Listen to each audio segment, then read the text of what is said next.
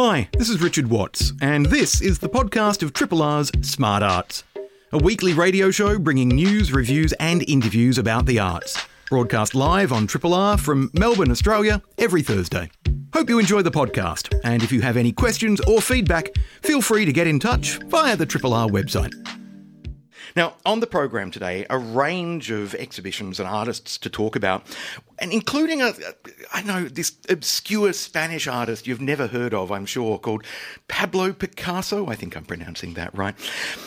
I'm joined in the studio by Dr. Miranda Wallace, who's a senior curator with the National Gallery of Victoria. And Miranda joins us to talk about the new exhibition.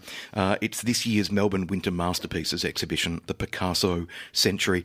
Miranda, would it be fair to say that Picasso is one of those names that even non arts people tend to know? I think I think he's probably I think we would sort of you know when you do the kind of shakedown of who is the household name artist I think Picasso comes out top. I can't I mean Salvador Dali maybe. I think we could have done the Dali century. And he would have probably liked that you know in in wherever he is now thinking about the 20th century as his century. But I think Picasso probably still um, you know, pips him to the post. Why do we have these kind of blockbuster exhibitions that focus on such well known artists, given that there are so many other artists who the scales perhaps should be rebalanced and, and refocused attention elsewhere? It's a really good question, Richard. I think you know what we do as a as an institution. You know, we have to kind of we think of our program holistically, and we do try to you know, bring into the discussion and to awareness artists who haven't been as exposed before. But um, you know, there's also, I guess, in some ways, Picasso is is sort of the the um, the figure that allows us to bring into this exhibition, in particular, a whole host of other artists who are much less familiar to our audiences. They might come for Picasso, but hopefully, while they're there, they'll learn about the over 50 other artists whose work is in the exhibition, which is, for me, like a really satisfying part of this show. Because I mean, I think Picasso is he is a kind of colossus in in the way 20th century art is written about, and certainly when I was an art history student many moons ago, he he loomed so large, and he in fact so large that I kind of I got so sick of him, really. But um, I never really experienced his paintings. I was, you know, living in Brisbane. I didn't see that many Picasso works, and I remember the very first time I saw an exhibition that really did look at his work. I was really stunned by the power of his painting. I mean, it was ex- extraordinary, and it helped me to understand a little bit why he is so celebrated. Um, and I think that it's important for us to bring that experience to audiences here in Australia. Um, but I, I, I, think the benefit of, of, the way we've approached this show and the curator in Paris, Didier Ottinger, has, has conceived of the show is really to put, place him in this context with all of these other artists to show that he wasn't an isolated figure, just like you know, painting these works. His genius wasn't just in a in a vacuum, you know. Which is something that immediately enthralls me and intrigues me about the exhibition. To to actively dismantle the myth of the lone genius because we know that whatever art form, no one works in isolation. People are influenced by the artists or the writers who have come before them, and then they their influence echoes across. Uh, immediately uh, their peers and then down through generations as well. So to dismantle that myth of the, the lone genius is I think, a significant aspect of this exhibition. Before we talk about the Picasso century in a little more detail, f- why is Picasso such a significant figure in the, the, the world of the visual arts? Well, I think he he was very kind of good at being present at some of the uh, great pivotal sort of shifts of the 20th century in terms of modern art. I mean, he was part of that group of artists at the beginning of the 20th century that, um, you know, he certainly wasn't alone, but he was part of a group that wanted, again, as, as generations before them, to break from tradition. And the way they did it through um, their engagement or their, dis- their sort of rejection of the Western classical tradition, their approach to cult- other cultures, and you know the, the kind of connection to African art, oceanic art, is one that's been discussed a great deal. But in the exhibition, we also explore the way arts of, um, you know, ancient sort of art of Spain, for example, was very important to Picasso. He was looking for an ancestral tradition that would provide him with an alternative resource. And this kind of thing enabled them to sort of completely transform the way art looked. You know, like to create cubism uh, was a, a, very dramatic shift in the way art um, was you know understood this sort of increasing move towards abstraction and of course it was done being done by other artists you know Malevich and you know it was being done elsewhere um, in different ways, but it was part of this general move to kind of shake up the idea of what art would represent, what it's about, becoming much more, I guess, philosophical, conceptual in some ways. Um, and Picasso was there at the beginning, but he also, I think, unlike a lot of other artists, he managed to transform himself almost every decade. His work changes so dramatically stylistically, and that kind of renewal and invention over a seven decade plus career is really quite extraordinary. I think there's also, you know, pragmatically speaking, there is the element of celebrity that became attached to Picasso. He was probably the very first artist to become an international kind of name uh, in the 1950s. Um, interestingly, he only ever appeared on television once, um, and that was quite a charming interview in which you realised that he still spoke with an incredibly strong Spanish accent, and he was talking to a TV reporter about um, how he had borrowed a television in order to watch Princess Margaret's wedding. which was kind of fascinating um, and not what you expect to have coming out of the mouth of this genius in the 50s. But that was, you know, make, made him seem more human. But, you know, he had photographers and journalists from Life magazine knocking on his door on a, you know, daily basis. His his name was everywhere in the 50s, and I think that, um, you know, in, in, in, practical terms, helped to cement his name as one of the greats of 20th century art. You mentioned uh, a moment ago that uh, Picasso was uh, looking for an ancestral tradition uh, mm. in the history of Spanish art, for example. Does that mean he was consciously myth making at yes. the same time? Oh, absolutely. I think he was. I think he was kind of his relation to myth in itself is fascinating because he was he was apparently a deeply superstitious person. He felt, um, you know, he, he wasn't he, he, he was looking for art. His idea of art was that art would in itself have a kind of possession. It would take part of his soul. It would have a kind of force of its own. And this is one of the reasons why he was so drawn to the kind of um, the material culture of Africa or Oceania because these were objects that he saw in the museum in Paris were part of a kind of they had a function and, a, and in their original context they had a power and a kind of transa- trans transactional relationship with another world. And for him, you know, I think he, he it's sort of written about how much he felt that he was using painting as a kind of exorcism of his own personality, of getting his work out. And so he kind of treated objects as these uh, his paintings as objects with power, and that you know why was one of the reasons why surrealists I think felt that he was such a kindred spirit, even though he himself didn't say you know he didn't really want to be called a surrealist. He wanted to be a realist. But um, you know that was an, that was another art movement like Cubism that he kind of you know dovetails with and becomes a very important figure within. So that's another example of where he's located at the right time in terms of the great movements of modern art. If uh, Picasso was treating his paintings as objects with power, is it fair to say that he treated women as objects without power? Well, I think he. I think yeah, he certainly used the women who the women in his life to generate his own power. I think you know he he drew on that connection that he had with them, whether it was one of you know deep passion and erotic kind of fascination. Marie Therese Walter, for example, being the inspiration for so many works um, after their meeting in 1927, or a woman like his first wife Olga Khokhlova, who you know quite I think quite tragically becomes this figure of um, the, she she becomes she comes to represent for him and to, to, be almost like the conduit for his interest, which was also shared by many of the other surrealists at the time, particularly someone like Alberto Giacometti.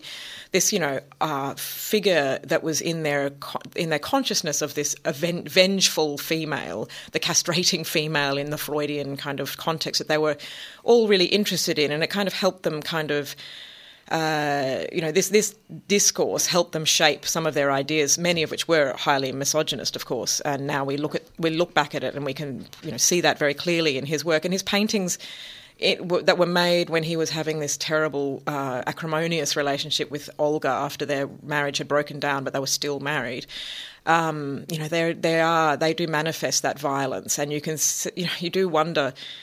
Um, you know, the, the, sad thing with certain figures in Picasso's life is, you know, you don't know as much about the women. There are some, like Marie Therese never wrote a tell-all kind of book.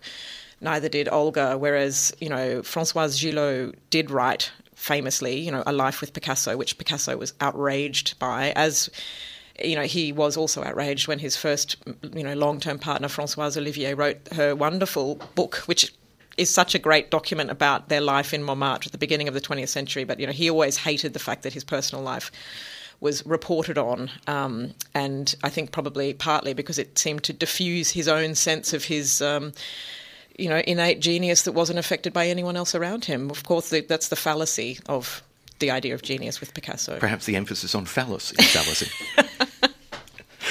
Very good. If we've if you've just tuned in, my guest is Dr. Miranda Wallace, Senior Curator at the National Gallery of Victoria. We're talking about the new exhibition, The Picasso Century, focused on the work of uh, the artist Pablo Picasso, but I guess, re changing the emphasis now. And uh, we should acknowledge that Hannah Gadsby, uh, the comedian, has also raised the idea of changing emphasis. She famously uses the phrase um, uh, artists painting women like vases to put their dick flowers in. And she also talks about cubism and saying, look, it is a radical uh, movement in art that moves away from a single perspective and gives us multiple perspectives simultaneously. But how many of those perspectives are those of women?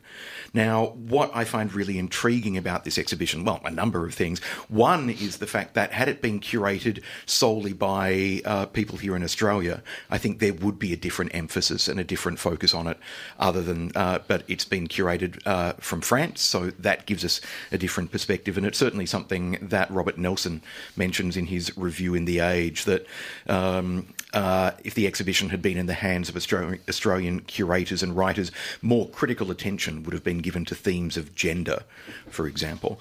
But what the exhibition does do, which I think will uh, intrigue many people, even those who are perhaps frustrated by some of the areas it doesn't emphasize is that it does look at, as we said earlier, the fact that Picasso was not a lone genius, that right from the beginning of the exhibition, it situates him in an artistic milieu.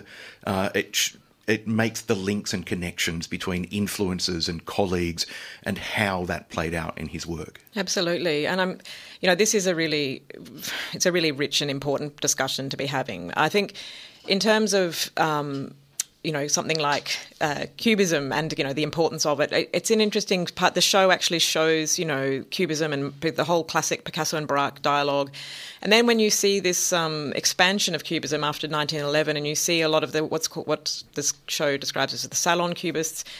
The work that was being done there, including, and this is our chance to bring in artists like Suzanne Duchamp, who was the youngest sibling in the Duchamp family, who's there's quite a charming painting by her in which she is obviously thinking about perspectives, time, and space, and how do you depict them in canvas. And she paints a woman reading a book with a puppy dog uh, in four, one dog replicated four times on the canvas, and it's this. It just shows that these were ideas that were in the culture. They were in the you know the ether at the time because it was part of this broader awareness of new theories, new ideas around space, time, um, matter. It was, you know, the um, development of Einstein's theory of relativity was active at this point. You had new phys- uh, sort of uh, scientific and mathematical theories about how the world was composed, and this whole rejection of a, of a, kind of Renaissance model of perspective was pretty fundamental to showing that we were living in a new age. So I think that that was not something that Picasso alone possessed. It was something that was very much part of a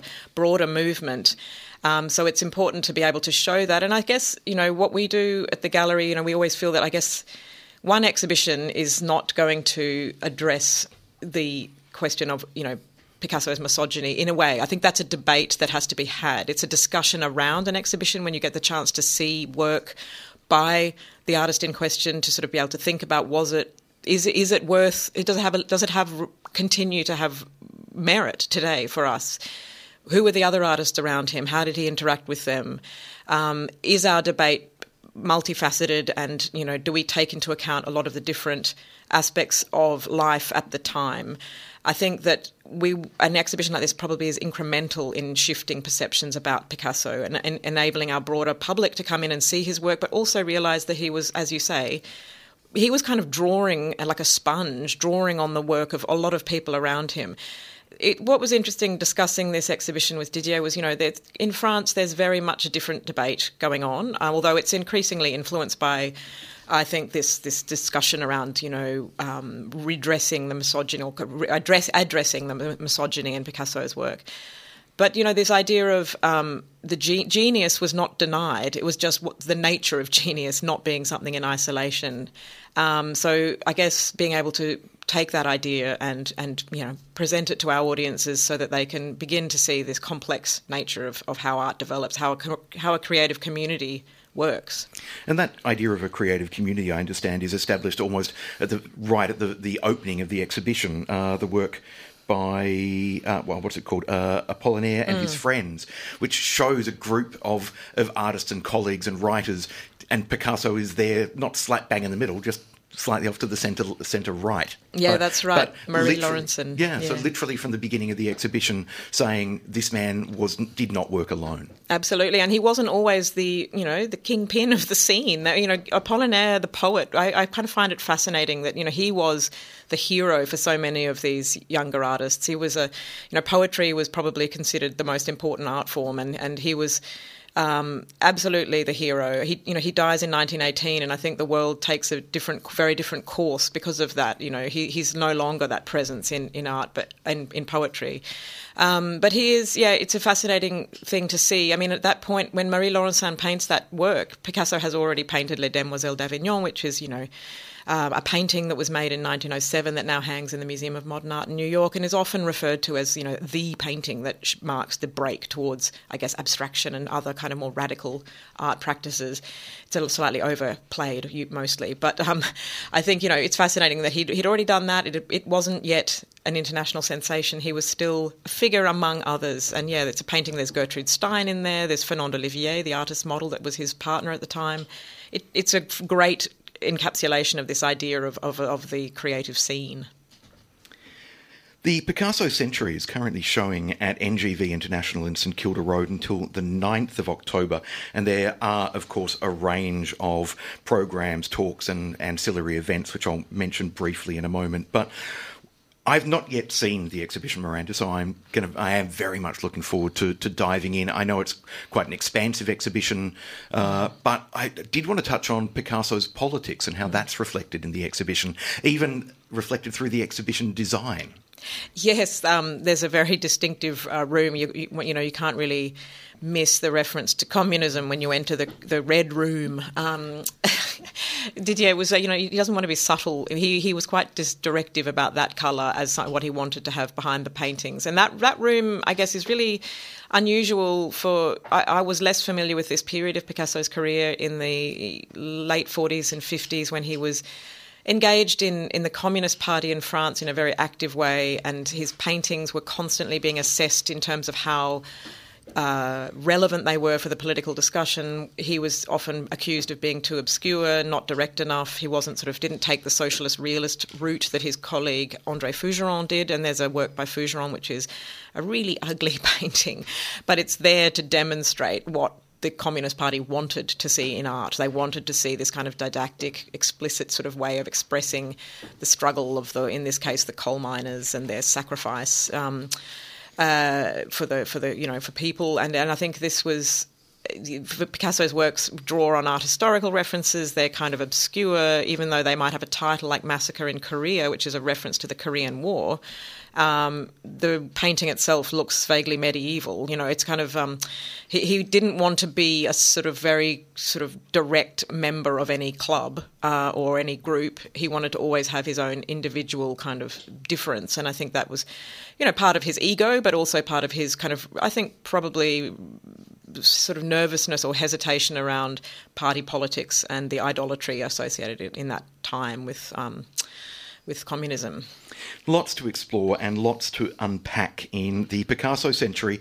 Uh, this year's Melbourne Winter Masterpieces exhibition, now showing at NGV International in St Kilda Road in Melbourne. Uh, on until the 9th of October, admission fees do apply, and you can learn more at www.ngv.vic.gov.au. While you're on the website, you can also look into the range of programs and talks and events that are on, including NGV Friday nights with DJs and live performances. There's um, talks and conversations, including,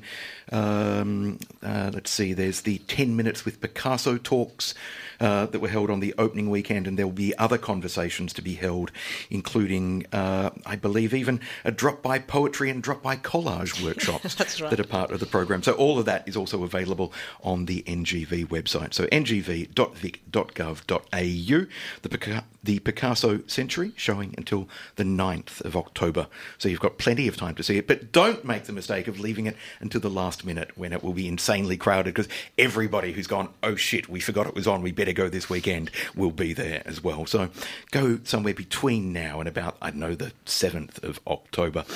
I've been talking with Dr. Miranda Wallace, Senior Curator at the NGV. Miranda, it's been a pleasure. Thanks for coming in. Thanks, Richard. Triple R. We've talked on the show so far about a major exhibition. Time for us to turn our attention towards, I guess, the, the independent sector in Melbourne and a new work that automatically intrigued me as soon as I read a review of it uh, from uh, the New York Times a few years ago. I say it's a new work. I think it premiered in uh, in the states in 2008, but I think this is its uh, Melbourne premiere. It's been described as a rock and roll autobiography of an artist in search of himself. But please don't call it a Broadway musical. You might scare away too many people who might actually enjoy it. Call it a rock concert with a story to tell, trimmed with a lot of great jokes, or call it a sprawling work of performance art, complete with angry rants and scary drag queens. Call it whatever you want, really. I'll just call it wonderful. That's uh, the critic Charles Isherwood from the New York Times in 2008. The work is called Passing Strange. It's being presented here in Melbourne by the Antipodes Theatre Company. And joining us in the studio to tell us more, it's director Dean Drieberg and the show's musical director and conductor, who is also playing keyboards in the show because it's not like conducting and being musical director are complicated enough already. Uh, Marissa Saroca, welcome to you both. Thank you. So, Dean, let's start with you. In terms of that, those quotes from the New York Times, do they do Passing Strange justice as a show? They absolutely do. Now, I just hope that we do those quotes justice. Yeah. But uh, I, I totally agree. I mean, people often say, oh, it's a musical, and I don't like to refer to it as a musical. I prefer it to think of it as gig theatre or a hybrid of a rock concert with storytelling. So think of uh, David Byrne's American Utopia or uh, Barbara and the Camp Dogs. That was the show I, I was thinking of. The, is the local parallel something that is theatre with songs in it and that is recreating the energy of a pub gig but in a theatre space. then that's definitely the atmosphere that we're trying to create uh, at the meat market with this show. So if you're not into musicals, this might be a good gateway musical for you. So when there's like, you know, something that's kind of a bit more like a play or a musical, we kind of like colloquial call it a playsicle. But I think this is more like a play roxicle. So that's kind of, yeah, the vibe. Marissa, for you as musical director, what kind of extra pressure does that put on you to try try and create the the energy of a rock gig in a theatre setting? Well, I'm actually like a rock muso as well, and, and kind of came into theatre a bit later. So it's actually more suited to me. Um, to and I, I've been saying to the cast, you know, it's it's loose tightness, tight looseness, and that's kind of like how I how I play musically and how I live my life. So I feel like it's actually more suited to me than than when I've done the more kind of straight theatre things. So I, yeah, I, I love it. Now, Dean, you're already working on another piece of musical Another theatre here small in indie Melbourne. show, yes. Something um, Hamilton, I think it's called. yes, that's right. Yeah, may have Really? heard of it. So you're resident director on that. How the hell do you find the time to then direct Passing Strange? Well, uh, I think both uh, shows have been very accommodating, and I've just been spending all of my time outside of Hamilton working on Passing Strange, and uh, we yeah we tend to work on my days and, and hours off from Hamilton are at Passing Strange. But you know I I wanted to be a theatre director, and that's consuming my whole life. So I'm I'm really living the dream right now. We also have an amazing associate director, so Yes. um, between them they hold down the fort, and um, uh, yeah, Cecily Stovall. So like yeah. That's it's a right. great team. I've got I've got a great support that when I'm not present in the room. So Also, I'm yeah. very bossy and uh, can happily boss them around. Now, we've talked a little bit about the, I guess, the tone or the feel of Passing Strange, but tell us a little bit more about it as a show. Yeah, so uh, the story is about a young black man who, you know, is frustrated and is uninspired living in Southern California, and he.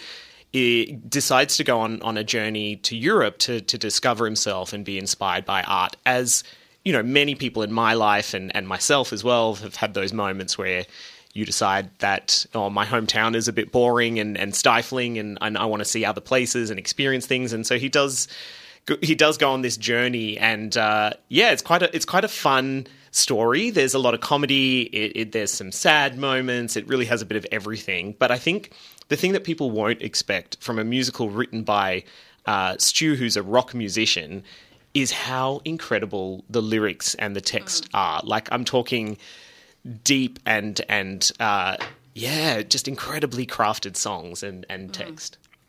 Should we read anything into the fact that the title is a, uh, a quote from Shakespeare?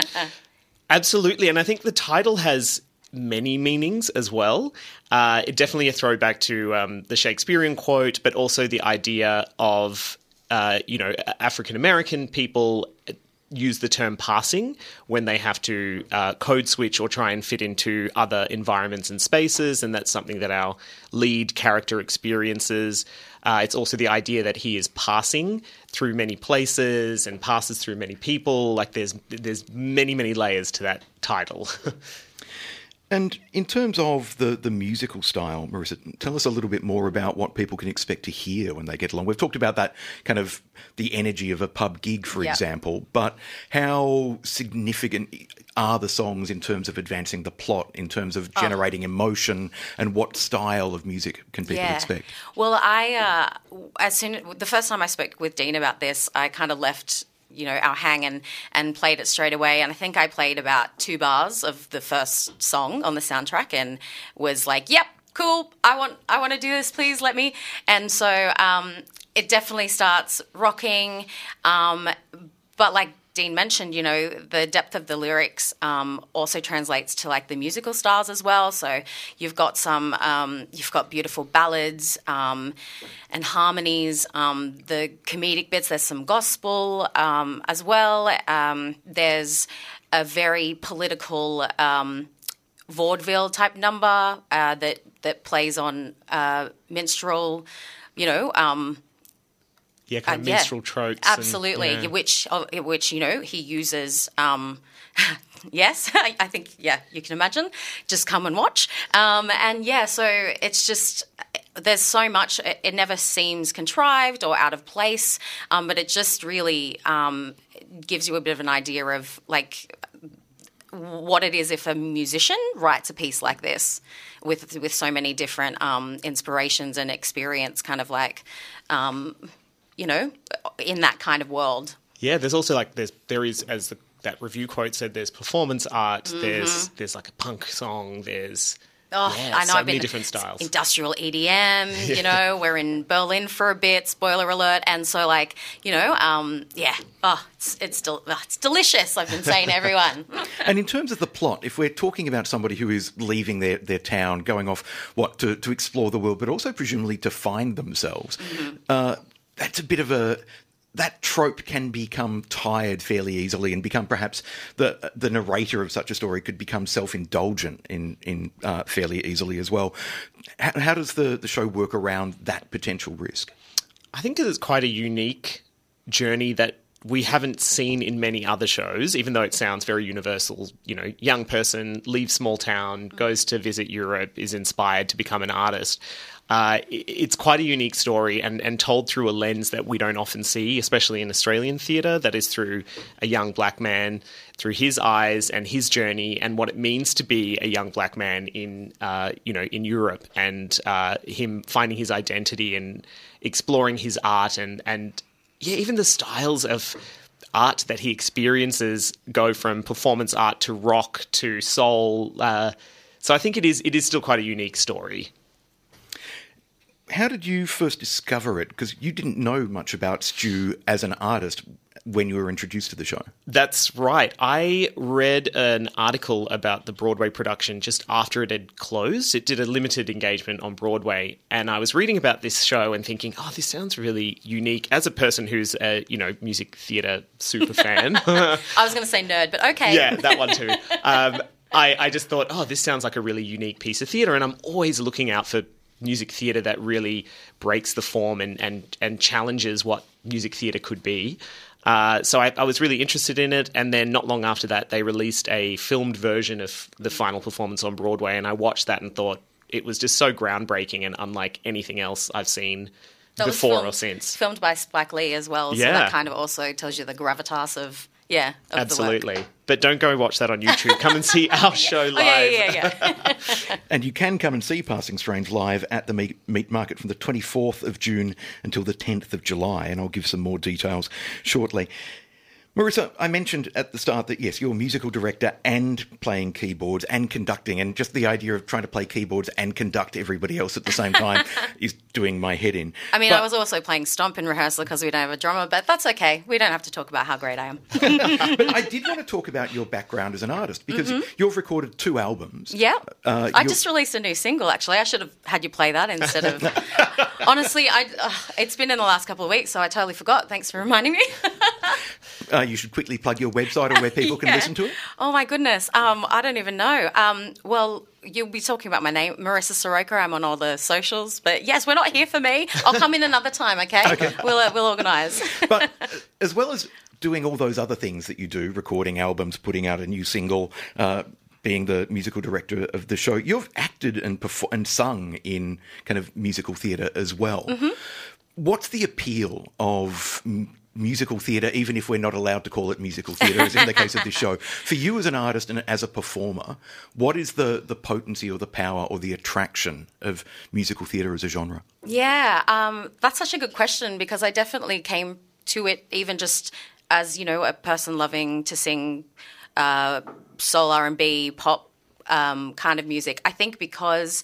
Um, it does have a story, and there are usually uh, with musicals, you know, the reason that people sing in them is because um, the emotion is heightened, uh, uh, elevated than than just speaking. Otherwise, they would just talk. So um, I think there's something about that that interests me as a singer, and um, obviously, if if the music is beautiful, then that's the extra the extra icing on the cake. And Dean, for you as a as a self-described uh, musical theatre superfan, again, mm. what's the attraction for you? Is for because it's a genre that a lot of people have a very fraught relationship with.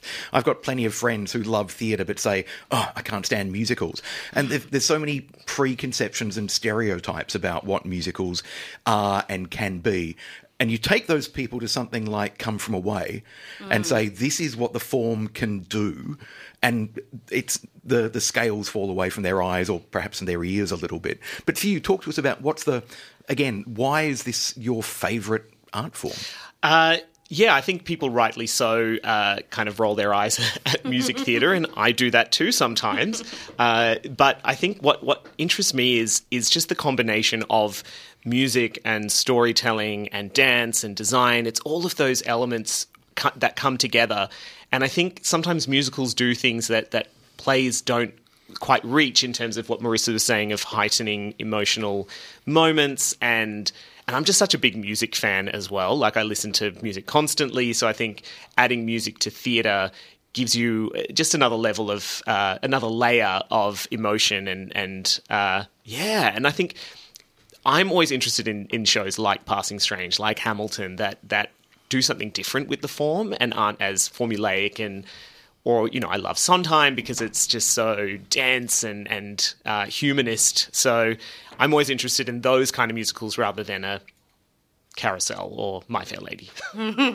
yeah, and I think these days too, uh, you know, being that more contemporary uh, musicals are happening, especially in the indie scene, uh, people can find things that aren't you know, the golden age stuff that maybe their great grandparents were into, you know? Um, and I think it's more accessible and, and closer to what they might listen to in real life. We should also acknowledge uh, the team that you are staging this production with. So, yes, presented by Antipodes Theatre Company, but talk to us about the, the cast and talk to us about the band. You go. Yeah, first. yeah. Oh, cast, I love them. Yeah, it's such a it's a really interesting group of people in the cast. Uh, some of whom have never done a musical before, but obviously can act and sing and dance and embody these characters. So it's really exciting working with people like that rather than the people that you tend to see in every musical that is staged in Australia. And I was really excited to to work with some new people that I hadn't worked with before, uh, and just really allow them to to suit the style of the show as well. So I wouldn't necessarily cast someone that I would cast in other musicals in this show. Uh, so it's a really it's an incredible cast, uh, a full 100% cast who are black identifying, which is incredible. Um, there are people who they're not all from Melbourne, so some someone's from Newcastle. We've got someone from Mackay, someone from Brisbane. So they are an Australian cast, and yeah, it's just really exciting to work with them. Our creative team, I've got uh, Cicely Stovall, who's my associate director. We have Larita Malcolm, who uh, I work on Hamilton with, who's our choreographer. And uh, Bianca Pardo, who also I work on Hamilton with, who's our set and costume designer, and uh, Evan Drill, our sound designer, and Sam Wiley, our lighting designer. So just a really incredible team of people. Have I missed anyone? You're going to get in trouble. I'm not going to help you out at all. Yeah, I think um, also um, Reese Velasquez from Evolution Casting has done a great job in um, looking for people who specifically maybe not have had the kind of access that you do in um, theatres notoriously difficult to break into, um, especially as we've uh, has been brought to our attention over the last few years, which uh, a lot of people that we know, and certainly all of us on the creative team, are actively part of, of breaking those walls down. So it's been really exciting to. Um, allow people who, or to invite people who haven't necessarily had the thousands and thousands of dollars worth of training that you usually have to, or with or without agents, or that kind of access that you usually have to have. And as someone who experienced that myself, um, it's just been really exciting and important to like be part of a team that that wants that for the future of the theatre here. Yeah, keep opening those doors.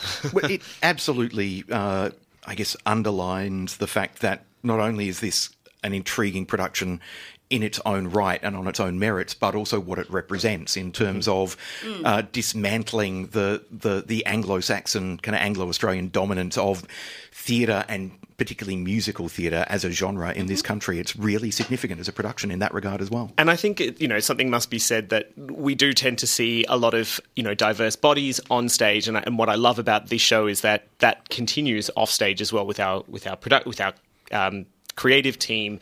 And so we're also hoping to do that with the audiences that come into this space and experience the show. Uh, we're hoping that it is more accessible for, for audiences in many ways.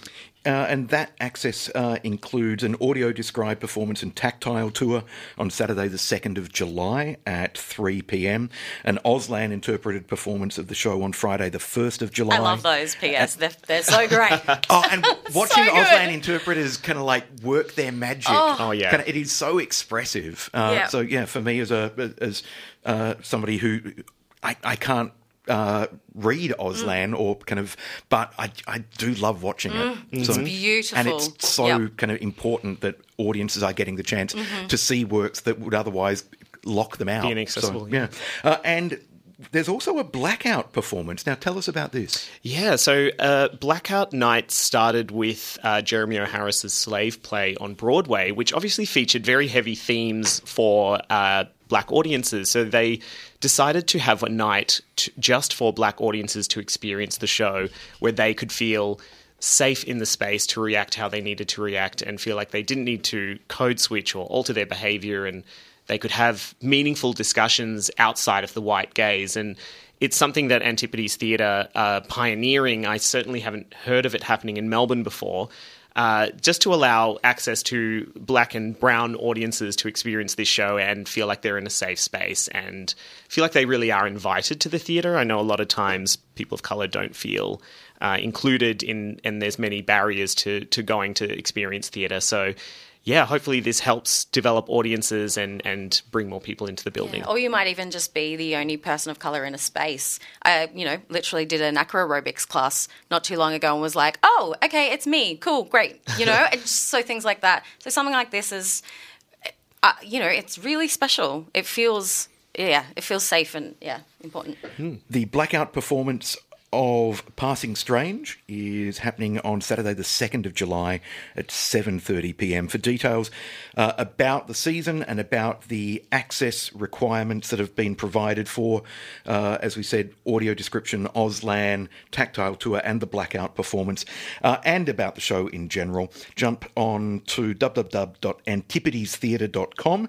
Antipodes Theatre Company are presenting the Australian premiere of Passing Strange from the 24th of June until the 10th of July at the Meat Market Stables, 2 Wreckyn Street, North Melbourne. So, not the main meat market itself in Blackwood Street, but the block behind it in the stables. And uh, I've been chatting with the show's director, Dean Drieberg, and its musical director, conductor, and keyboard player, Marissa Saroca. You're listening to a Triple R podcast. Discover more podcasts from Triple R exploring science, technology, food, books, social issues, politics, and more. To listen, hit up the Triple R website or your favourite podcast platform. It's time for us to talk contemporary dance, and I'm joined in the studio by Josh Wright, who is the CEO and Artistic Director of Dance House, Melbourne's Centre for Contemporary Choreographic Practice. Josh, welcome to Triple R. Thanks, Richard. Great to be here. Lovely to have you in. Now, we're not here to talk about, about Dance House specifically, but about a really intriguing project that has been running at Dance House for several years uh, in conjunction with Carriage Works up in Sydney and with a few other partners involved as well. The Keir Choreographic Award. Now, one of the reasons that this kind of uh, project and this award fascinates me is because it was conceived as a very deliberate way of getting people to pay attention to contemporary dance mm. by presenting an award. Because mm. people outside the dance world, in the same way that the mainstream media often only pay attention to the visual arts mm. when the Archibald Prize is on, having a prize makes people sit up and go, Oh, we, we understand the context for this. That It's a competition. We, we, we get that, even if we don't get the art form itself.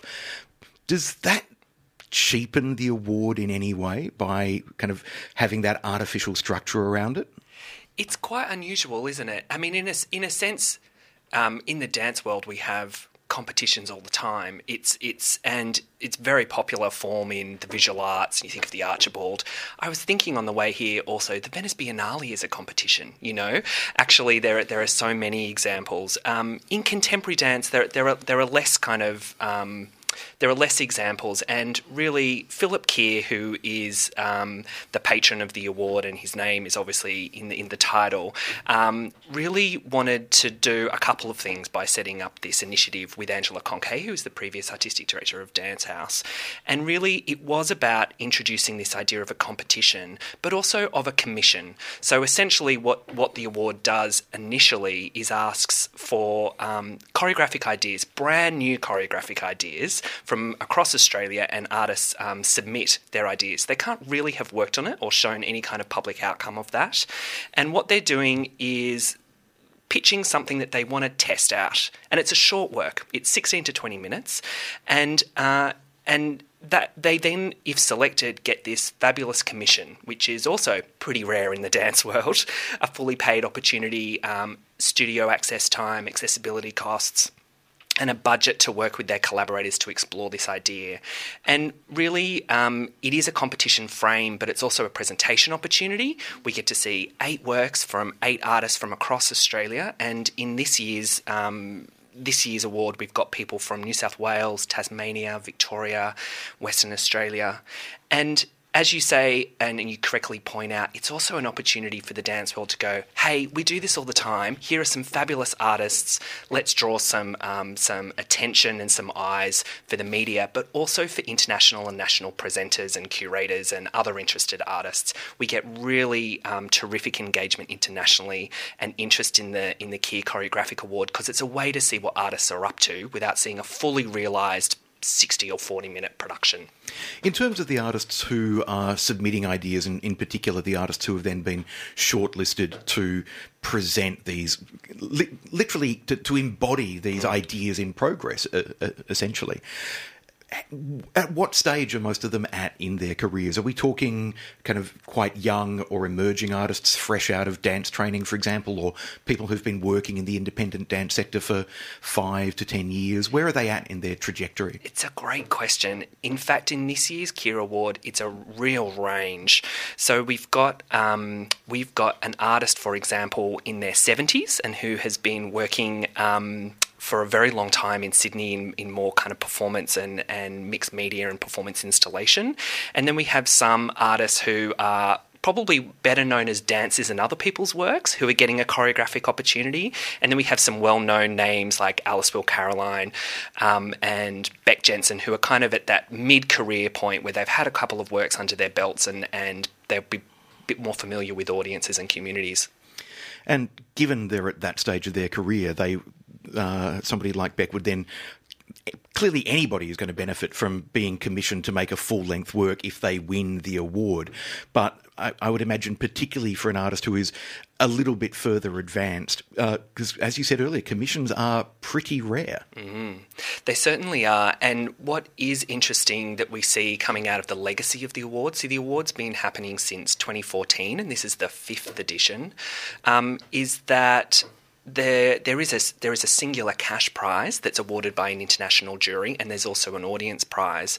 But also the works do tend to get commissioned off or, or the works go on to have other lives. Sometimes artists get invited or they get seen by um, particular curators or audiences, and there's kind of an interest and a demand in something they're pursuing.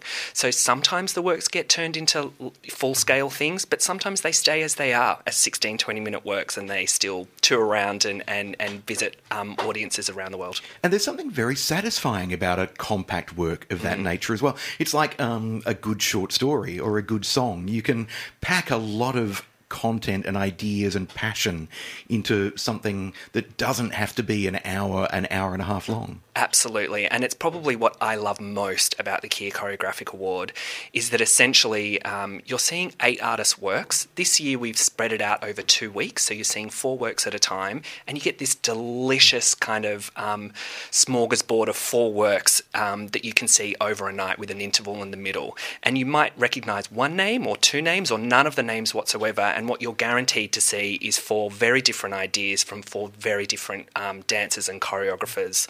Um, and it's a real way for you to develop um, an interest in contemporary dance, and there's definitely something that will be appealing to you. So, week one uh, is the 23rd to the 25th of June. Week two, the 30th of June until the 2nd of July. And if you go to dancehouse.com.au, you can book a pass that will let you see all eight shows, or you can book a half pass that will allow you to see four of the eight shows. Uh, I having attended uh, the Keir Choreographic Award performances in the past, I recommend diving in and seeing all eight works because it's such a range of works, and some of them have literally left me speechless in a good way, and others I've just gone, what the? But to see artists pushing the the the boundary of what contemporary dance can be yep. is such a fascinating and rewarding experience. Yeah, and it's what's so interesting about this award. As I say, these are brand new ideas. They're made in a in a kind of tight timeline with a with a kind of competition budget, and people just have to pursue a singular idea. And to some degree, what they pitch initially, you know, their work is going to evolve into something else. So we've got people exploring kind of theatrical magic. We've got people looking at performing on um, on high heels. We've got people exploring endings. We've got people working with Foley music. There's a whole lot of there's quite a lot of risk and quite a lot of diversity in in um, how the artists are exploring different choreographic ideas. Josh, in terms of the audience who attend the Keir Choreographic mm. Award performances, how many of them do you think, uh, do you perhaps even have data about them, are new to contemporary dance as an art form? Is this, is, does this serve as, a, as an introduction to, to the art form itself? It's a great question. Um, I think it does. I mean, at the privilege of working at Dance House is that we work across all kinds of dance. Um, we do work in the quote unquote contemporary dance field, um, but we also work in street dance. We work with Vogue community. We work with um, improvisers. There's a there's a kind of full spectrum. And what I've learned at Dance House is that each kind of aspect of dance has a different community and has different audiences coming. I think what we see in the Keir Award are probably people who are interested in um, developing a kind of palette and seeing a, a, variety of different um, ideas in contemporary dance. These are exciting shows, but they are driven by singular ideas, which should be very, very clear and easy to follow. And I think sometimes, you know, that there's the old adage of I don't know what I'm seeing in contemporary dance. I don't understand contemporary dance. The Keir Choreographic Award is so clear because the artist will say, "I'm exploring this idea. How did I go?" After 20 minutes. It's and something that I guess part of my journey as a critic and cultural commentator. I remember being not frightened of contemporary dance, but confused by it. I could not read it the way I could read theatre or mm. music. Mm. And uh, once I let go of that fear and went, right, I'm just going to have to see a, a, a, variety of contemporary dance forms. Uh, and now it's one of my favourite art forms. So I definitely recommend diving in. Absolutely. And in Australia, we're so lucky. We have such an incredibly diverse and talented group of dancers with very long history. And as I say, you know, the kinds of themes that the artists are exploring in the Kia Choreographic Award are very, um, they're very accessible. They're about rituals. They're about the exotification of, of, of black bodies. They're about violence. They're about um, balance. You know, they're, they're, they're about endings. They're very tangible ideas. They're not um, wafty, abstract um, ambience. Now, as well as the actual performances uh, being presented uh, for the those artists being shortlisted for the Keir Choreographic Award, there's also a range of conversations and masterclasses as well. Talk to us about that side of the program, I guess, which is what a, a con- contextual framing, if you will. Yeah, absolutely. So, um, as I mentioned before, what's wonderful about the Keir is that we also um, invite um, some international people to come and watch the award and also to be our jury. So that jury will um, choose who they think is what is the best work and give a cash prize. This year we've got um, some fabulous international jury members, including um, two that I want to highlight who are offering workshops. Um, so we've got Lemi Ponifasio, who is a well-known theatre maker from New Zealand, Samoa, Aotearoa, um, and Lemi has made um, large-scale kind of theatrical works across the world. Um, he works a lot with Pacific and Oceanic communities, looking at climate change and using dance and choreography as part of that. He's going to be doing a workshop um, for artists talking about their practice and why using dance in theatrical um, work is of interest. And we also have Eko Supriyanto, who's an Indonesian based uh, choreographer and again has worked in Berlin and Europe and um, Taiwan and Japan. And he's going to be doing a masterclass as well. And we also have a range of other conversations by our other jury members looking at things like um, dramaturgy, artistic leadership, um, and generations of dancers between New York and, and Australia. One of the other things that intrigues me about the Kia Choreographic Award is that it is a collaboration between arts organisations in different cities and different states. Often the the sector is a little bit not insular, but it works don't necessarily collaborate with uh, uh, artists and, and, audiences interstate. Something is made in Melbourne, and perhaps it will tour, perhaps it won't. But the idea of having two presenting partners work on something like this to strengthen conversation across state borders feels really significant. Absolutely, and it's one of the great things that we're able to do this year in the Keir Choreographics uh, Award is that for the first time we're all artists are going both to Sydney and to Melbourne. So the way that it works and why we're doing a two-week program is that the program that premieres in Melbourne next week then tours to Sydney the week after. We essentially swap. So it's automatically a tour for artists and it's automatically an ongoing conversation between both Sydney and Melbourne audiences who are guaranteed to see the same works in albeit really different spaces. So Carriage Works is in Bay 20. It's it's it's an old kind of train repair yard and of course if you've been to Dance House it's a it's a little community hall. So that's also a choreographic challenge. How do artists adapt their works choreographically to a much smaller intimate space and then to a much larger, you know, train carriage workshop? It's great that audiences in both cities will get the chance to see all of the works now as well, as opposed to previous iterations where eight works would premiere in Melbourne, and by the time they got to Sydney, they were whittled down to four. Yeah, absolutely. Um, it's it's been something that um, I've been talking with Philip and our partners about, and we're really excited to be able to do that in Sydney. Sydney too um, is sometimes feel a bit sorry for Sydney. They don't have the amazing number of art smaller to medium arts organisations we have in Melbourne, like Lucy Guerin and Chunky Move and Temperance Hall and Stephanie Lake Company. And so it's good to be able to give those audiences um, something that they can see outside of festival time. I'll give all the, the, the, information about the Keir Choreographic Award in just a moment. But while I've got you in the studio, Josh, I did want to ask about the future of what was once called Dance Massive, because I know that uh, Dance House and Arts House uh, have been working with a range of artists uh, to who have been providing input and advice and guidance as to what kind of future shape a dance festival in Melbourne should have. Can you shed any light on how that's progressing? I can shed a little bit of light. This is kind of fresh off off the press.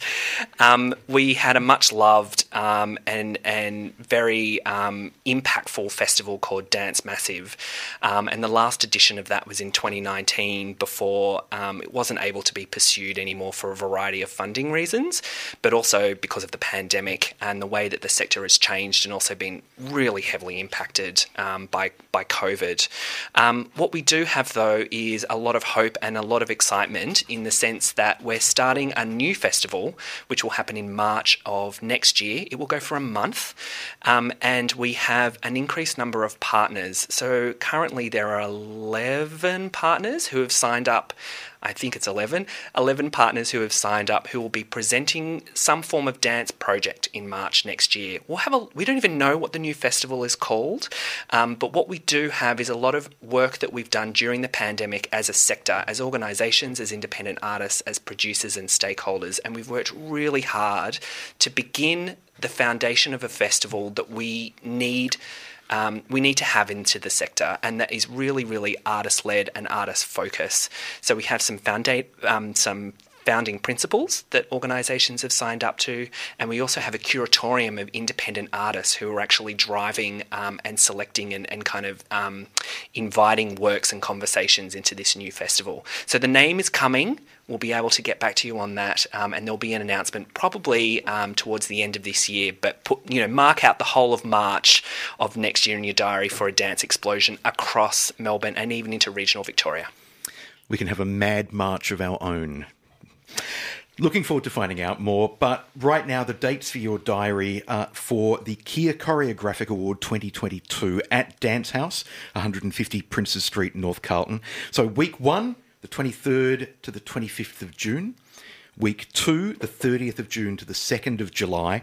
Uh, a full pass uh, for the whole season, 70 bucks, 65 concession, um, uh, and if you're a dance house member, 58, uh, and then a half pass, 40 bucks, 35 or 32.